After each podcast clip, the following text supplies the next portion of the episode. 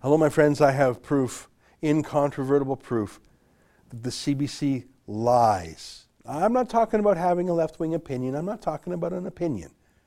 They lie like a rug. I know this will shock you, but I'll provide you with proof. Hey, before I do, let me invite you to become a subscriber to Rebel News Plus. It's only eight bucks a month, but you get the video version of this podcast plus exclusive access to Sheila Gunn Reid's TV style show and also David Menzies, plus the knowledge that your eight bucks a month supports Rebel News. We don't take a dime from Justin Trudeau like everyone else does. This is how we live, my friends. Go to rebelnews.com and click subscribe. Okay, here's the podcast.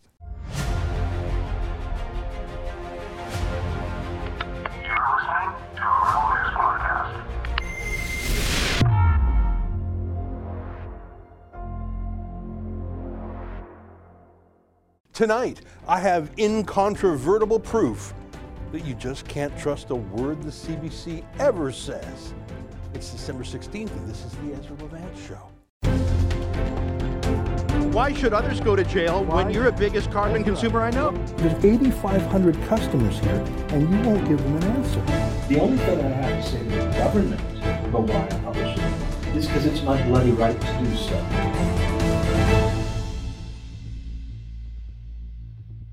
I understand bias. We all have it. That's fine. You can be biased but still be fair. There are some reporters I have dealt with who are very left wing, but they are so fair, I actually think it's a real pleasure to be interviewed by them because at worst, I'll get a good debate from them, but there's an intellectual honesty and no gotcha journalism. It's been a while, but Charlie Smith at Vancouver's Georgia Straight is an example of that. And even a few years back, my dealings with Edward Keenan of the Toronto Star. Very biased, but very fair, to me at least. I can live with that. I'm sort of used to being a conservative in a leftist world, the media being even more think alike than most. But what about when a media company is so biased, it literally refuses to even acknowledge reality? It just will not even run a story at all, even to criticize it because to acknowledge a story is to concede a partisan point. We saw that recently in the United States when the shocking revelations about Hunter Biden, Joe Biden's son, came to light. He's under all sorts of investigations for his corrupt dealings with China and Russia and Ukraine. He's under FBI investigation for tax evasion. And he even had his entire computer hard drive made public emails, photos, videos, including videos and photos purporting to show him smoking crack cocaine with strippers and prostitutes. I know it sounds crazy, but it really was his hard drive, and he really had those photos and videos on it, and they were published. The New York Post, one of America's largest and oldest newspapers, published the news about Hunter Biden and his laptop, but then Twitter literally banned them from tweeting about it and banned anyone who retweeted the New York Post for days and days, total ban, total election interference. That's insane censorship. But Twitter, they don't pretend to be journalists, right? I don't know what they are. They're not really a platform. I think they're censors more than anything. They don't actually generate content, but they censor things. But look at this from something called National Public Radio, NPR. We don't want to waste our time on stories that are not really stories, and we don't want to waste the listeners' and readers' time on stories that are just pure distractions. That is what they had to say about the Hunter Biden laptop. They were explaining why they weren't even covering the stories to criticize them. With that, they just said Hunter Biden wasn't news. That was in October when it mattered. Now it's November and then December, where we are now, halfway through December. And now, after the election, we know that it was a huge story that there are investigations, and they don't just touch on Joe Biden's son, but on Joe Biden's brother. And obviously, the only reason his ne'er do well brother and his ne'er do well son are receiving lavish payments from foreigners is not because they have any skills, but of course, because they are related to Joe Biden himself. They're selling their family relationship to him. So, of course, Joe Biden is newsworthy, and these scandals obviously are about Joe Biden, at least at one degree of separation, but National Public Radio said it was too boring. It's a distraction from, you know, more important things. Do you see what I mean? You can cover the Hunter Biden story with bias. You're on Biden's side, but you still cover it. But if you are so extreme that you don't even cover it, well, you're not a journalist anymore, are you? You're a what? I don't know, propagandist, a liar, a partisan, a censor, a political campaigner. I don't know, but you're not a reporter. And let me now bring you to the CBC. They're reporters, sort of. They're government reporters. You have to have that adjective, that qualifier, that modifier. They're government reporters, which is a very different thing. In the story of the year in Canada, the we broke here at Rebel News about the China files. The CBC are not reporters. They're not even government reporters. They haven't reported on them at all. They haven't shown them. They haven't reported them with bias. They just pretend the documents don't exist. We broke that news story 7 days ago. Last Wednesday at 2:15 p.m. to be precise. We put all the documents up on our website in full for the world to look at. We gave them to everyone. Later that day, the Globe and Mail reported on them, and then later the National Post, and then the next day the Toronto Sun reported on them.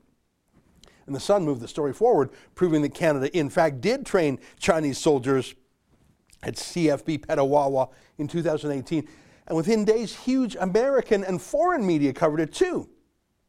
I went on Fox News' largest show, Tucker Carlson. That was pretty fun, but nothing, nothing from the CBC on Wednesday, on Thursday, on Friday. This was the biggest story of the year until the weekend when literally there was a one sentence, vague mention of it on the CBC website, not even a TV or radio story. I mentioned in passing and not showing the documents. One sentence, nothing on TV or radio news. Uh, the biggest scoop of the year. Don't take it from me. It just absolutely was the biggest story of the year. It involved China, it involved the Canadian Armed Forces, it involved Trudeau and internal battles and training Chinese troops at Canadian bases and our allies objecting to that and secret documents that were released by accident and the two kidnapped Canadians, Michael Spavor and Michael Kovrig. There, there was literally nothing about this story that was not newsworthy. The CBC didn't try to spin it, they just hid it. They just put a cone of silence over it. Until yesterday, six days after our scoop, the CBC sat down with one of the CBC's masters, a Trudeau cabinet minister named Francois Philippe Champagne, the foreign minister who thought it was appropriate to have a $1 million mortgage from the Bank of China, a state bank in the communist China, even after he was elected as an MP, even after he was appointed to cabinet, even after he was appointed to foreign minister. He's talking about China in the cabinet room while owing the Chinese Communist Party and their bank more than a million dollars. You can't make that up. So watch this clip Watch this clip. Take a look. The reason I asked for a framework is, and you're well aware of mm-hmm. this, the opposition charges that your policy towards China is incoherent. There was recently a, an article in the Globe and Mail which seemed to underscore that argument, right? It showed that the military had a certain posture when it came to joint exercises with the Chinese military in this country, and that there was a lot of pushback from your department about that. They didn't want disengagement where it came, when it came to China. And this was a few months after Michael Kovrig and Michael Spavor were detained. They didn't want to reduce the bilateral interactions or relationships in any capacity. How are Canadians supposed to square that one, ar- one arm of the Canadian government says we shouldn't be increasing our engagement or maintaining our engagement with China, while your arm, another arm, says don't do anything to anger China. Are you more worried about China's reactions than you are about Canadians? How no, do you? but let's put that, that in context of time. Now we're referring things which date back at least at best two years ago or three years yeah, ago. Yeah, to the beginning of and, 2019. And, and, the point is that what I kept saying at the beginning, and I think people who are watching understand, China of 2020, not China of 2018, not China of 2016 and, and even some of colleagues in Europe would say that the framework they've put at the beginning of this year is not anymore accurate because things are evolving so quickly when it comes to China. So my point to that, what, what this, you know, what uh, you were referring to was discussion between officials, which date back years. Clearly, the posture of Canada has changed since then. But, but, the, but Michael Kovrig and Michael Spavor had already been detained.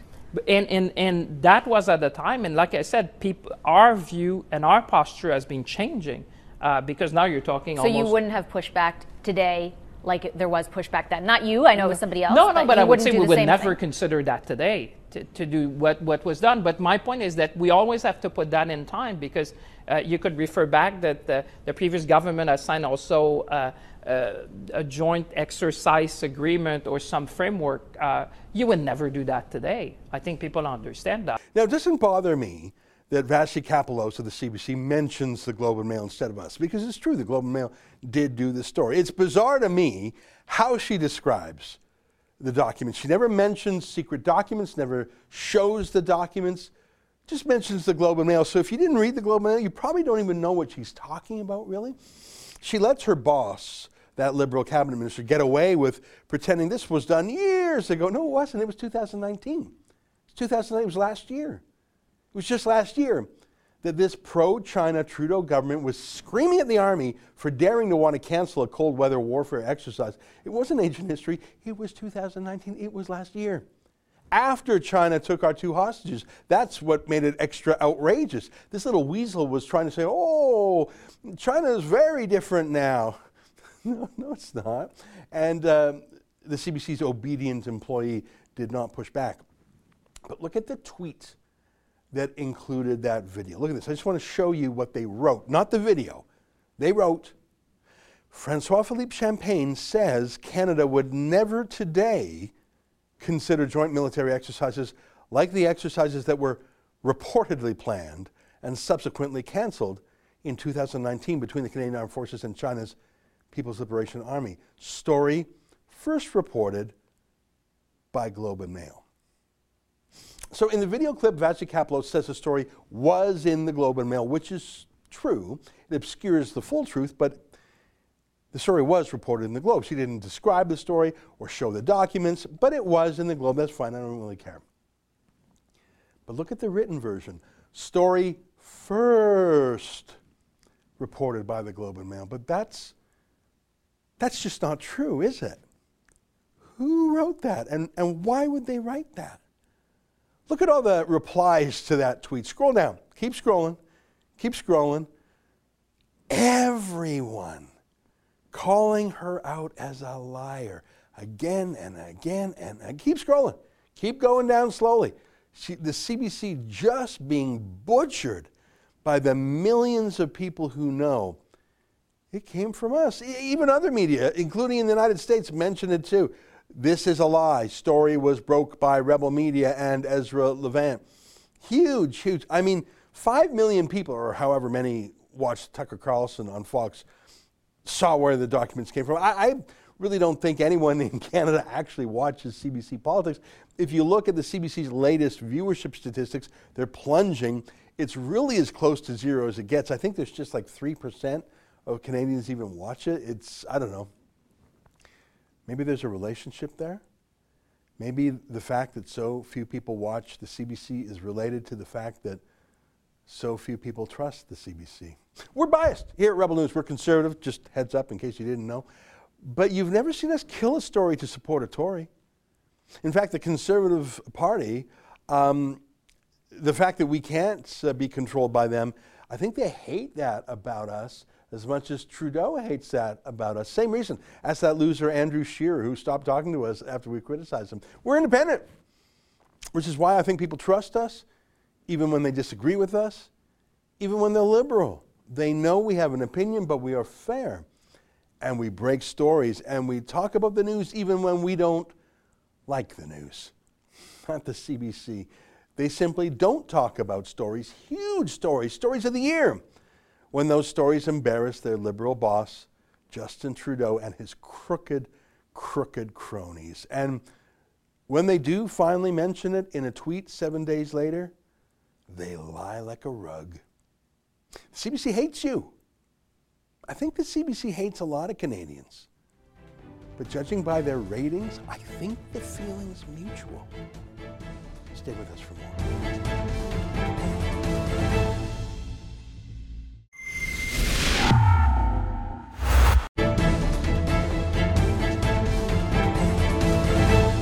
Know, in this battle for the soul of America, democracy prevailed. We, the people, voted. Faith in our institutions held. In America, Politicians don't take power, people grant power to them. The flame of democracy was lit in this nation a long time ago. And we now know nothing, not even a pandemic or an abuse of power, can extinguish that flame. The court sent a clear signal to President Trump. Well, that is a clip of Joe Biden on, in the wake of the Electoral College vote that gives him formally the title of President elect. It looks like Donald Trump's last ditch legal efforts have failed. There still is an obscure path to victory for Trump, but I think we have to acknowledge that it is most unlikely. However, in his moment of victory, Joe Biden was bitter, negative, continuing the attack instead of uniting America, poking at those who didn't support him. It was an incredible speech, punctuated by bursts of coughing. Here's a quick glimpse of that. And once again, the America, in America, the rule of law, more Americans voted this year than have ever voted in the history of the United States of votes counted. President Pence received when they won in 2016. Excuse me. Or dispute the results margin four years ago. and yet, I thank them. And I'm convinced we can work together for the good of the nation on many subjects. That's the duty owed to the people, to our Constitution, to our history. Well, what do you make of this speech? And will Joe Biden even make it? To inauguration. Joining us now via Skype from the Los Angeles area is our friend Joel Pollak, senior editor at large of Breitbart.com and the author of the new ebook, Neither Fair Nor Free. Is that the title of your new ebook, Joel? Neither Free Nor Fair, the 2020 U.S. presidential election. And yes, it's about how our election was distorted by the Democrats, by the media, by various other institutions to make it very difficult for Donald Trump to win. If you zoom out from the question of voter fraud, which people are still very concerned about, and you look at the election as a whole, this was not an election conducted by what would be standard democratic standards uh, or standard international practice. This was skewed against the president, and it's actually as re- remarkable that he did as well as he did. Yeah. Um, as you point out, this unfairness and this unfreeness was not done in the main illegally. That's the crazy thing is it was approved by courts, uh, usually litigated, not legislated. So the big steal didn't happen with, you know, extra ballots being sneaked in in the dead of night. It happened months earlier with the vote harvesting. But let's talk about um, and we, and we had a great interview with you about your book before. I'm sorry, I just last moment I thought, yeah. oh my God, this is your expertise. This is your turf. but last night, Biden gave a speech and, you know, do a victory lap or the opposite. Be magnanimous. I mean, you finally won. I think it's fair. To, I mean, 99.9% chance. Let me put it this way a lot of those British betting houses that let people bet on political outcomes, they refused to pay out until yesterday, where I think one of the big ones paid out over a billion euros. So that's how certain they are. Let me put it that way. Instead of saying, all right, I, I won, I got everything I ever wanted, let me actually be magnanimous for an hour, Biden couldn't do it, could he? No, and I think he ought to reach out to Trump and his supporters. He actually has the unique opportunity and ability to do so because he's now the president elect. So he has what he wanted and he can bring the country together if he reaches out, if he talks about the things that Trump contributed to the country, if he thanks Trump for Operation Warp Speed. Biden's pretending this vaccination plan is now his own. You know, he's out there promising to vaccinate 100 million people by March. Well, that's that's what Trump's already doing. So, if he acknowledged that Trump had a positive effect on the country, even if his own supporters don't believe it, even if Biden supporters would be upset. If he said to Trump and his supporters, thanks for your service, thanks for what you did, let's move ahead together, I think that would be incredible, actually. And he has the opportunity to do it. Uh, President Trump reached out when he won in his victory speech, he reached out to those who didn't vote for him and so forth, and, and was simply met by conspiracy theories and resistance and hostility I think when you are the winner of the election, it's in your um, best interest to be magnanimous. But instead, Biden continued arguing the case that he had already won. Biden continued arguing why these uh, challenges by the Trump campaign had fallen short.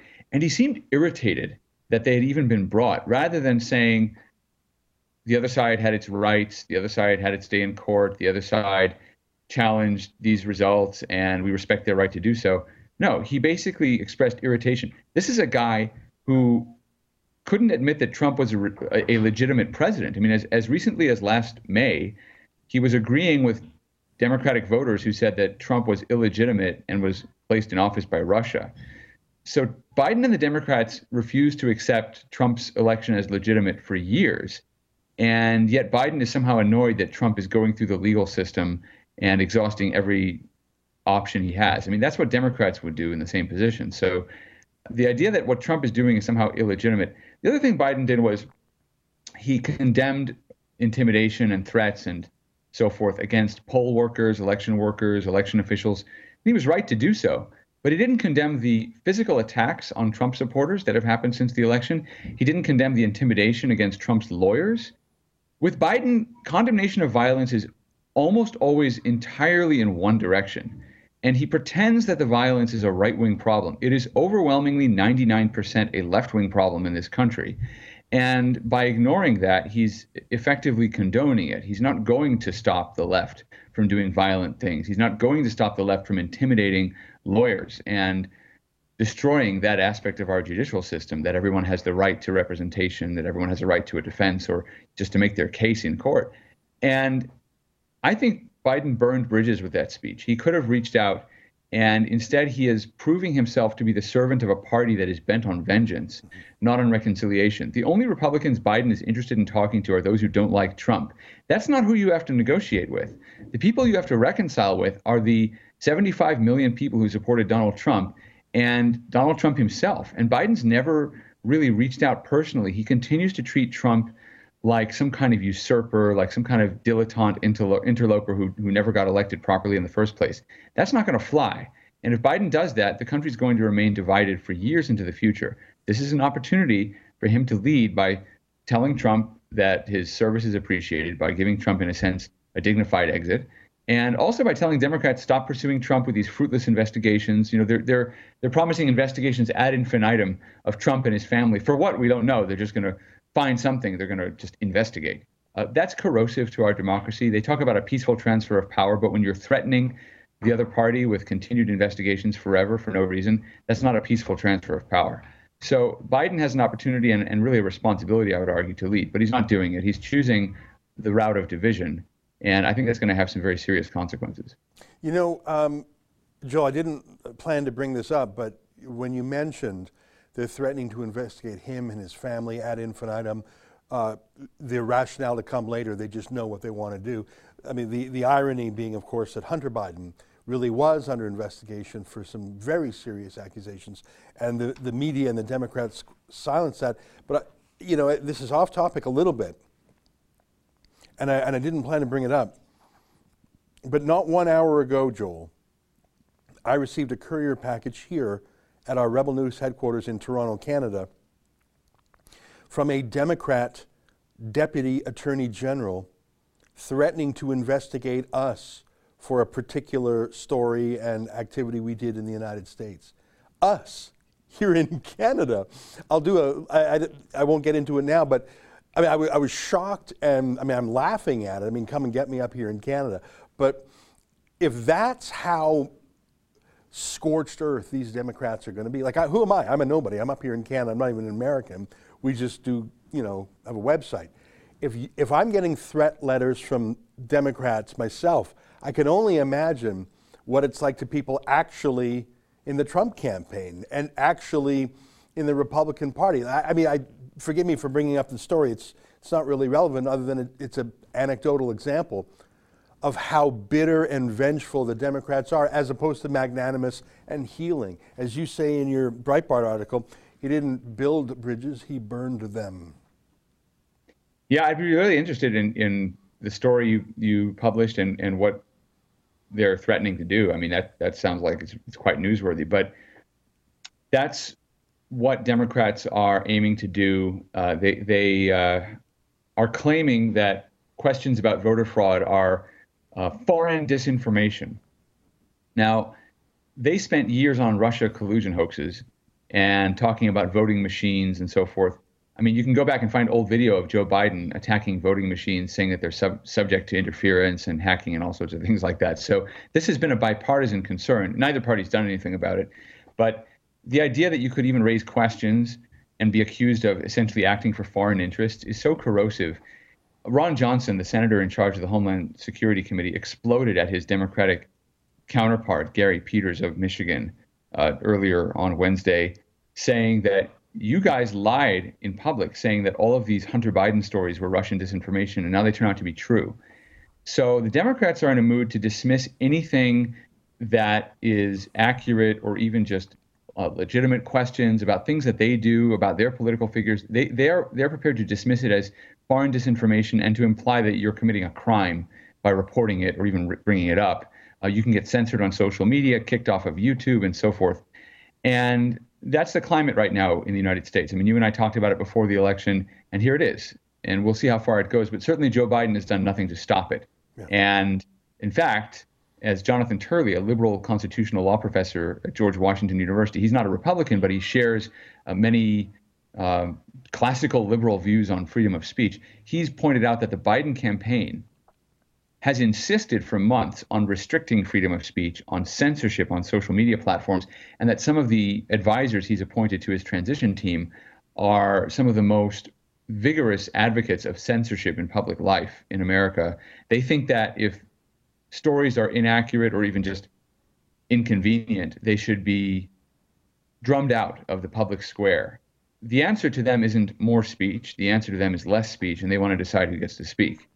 This is who Joe Biden is bringing into the American administration. So, after all of the ridiculous fantasization of uh, Trump as a kind of would be Hitler, we now have Democrats openly promising to restrict freedom of speech in America and saying that the censorship that's been handed down already by the social media companies hasn't gone far enough. So, you're getting a taste of that with the attorney general uh, or deputy, whoever it was, sending you uh, that kind of threat for, for a media story. I mean, the, the right response to a media story that doesn't meet the definition of libel is simply to put out the, your version of the story. And, and, you know, you're seeing some of that with, with, with the debate over voter fraud in America. You know, there was a story from Michigan about a voting machine turning out a 68% error rate. And they had an expert in front of that same Senate Homeland Security Committee who said, that's not really accurate. The 68% figure represents a, a message that's generated, but it's not an error. So you know, you, you put out the correct information. Of course, the lie goes halfway around the world, and it's harder to catch up with it. But as long as the information gets out there, uh, things that are inaccurate tend to fall away, or at least they discredit the people who repeat them after a certain period of time. You know, when there's sufficient time to inform yourself about what the actual facts are. Uh, but Democrats don't even want to let that process happen. And that process is necessary if people are going to believe each other. But Democrats just want to use the heavy hand of government and the immense power of Silicon Valley to control public discourse. Yeah. If you've got 75 million plus Americans who voted for Trump, they're in different degrees of passion and ideological partisanship. I mean, many of those people are just severely normal people who think about politics once every four years. Um, those, let's say, moderate Trumpists or centrists or independents, would be the people most receptive to a message of reconciliation because they would say, oh, okay, so we lost the battle, but we are all still one family and we all still abide by the rules and we're coming together again. Like, I, you'll never convince the hardest line partisans on either side. But I think there's a feeling, and I'm, look, I'm, I'm in Canada, I'm not in the States, but there's a feeling that amongst many Republicans that they didn't just lose the election, it was taken from them in unfair ways. That's what your book describes. So a generous word can take the sting out of a feeling that you've been hard done by. Losing a game fair and square, most people are fine with that. That's sports. You lose the battle, you maybe you're even disappointed in yourself more than anything. You're impressed by the winner. But when you feel it was stolen from you, you have a deep dissatisfaction. A kind word of encouragement and soothing.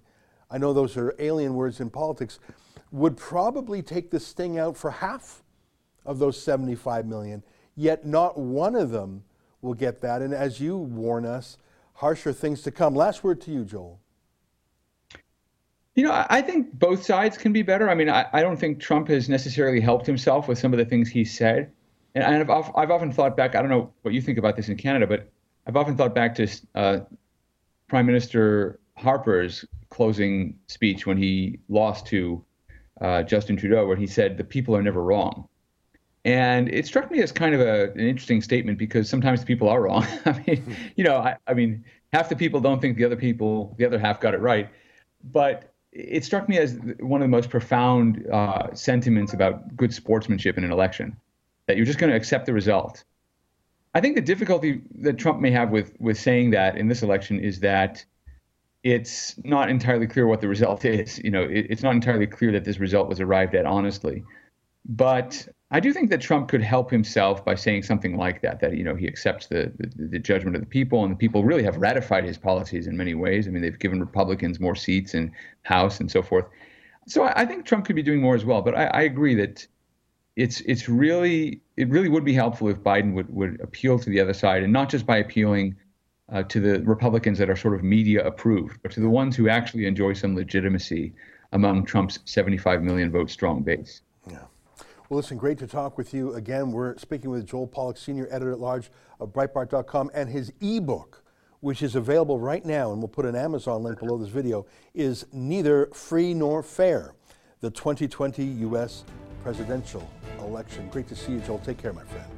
Thank you. All right, stay with us. More.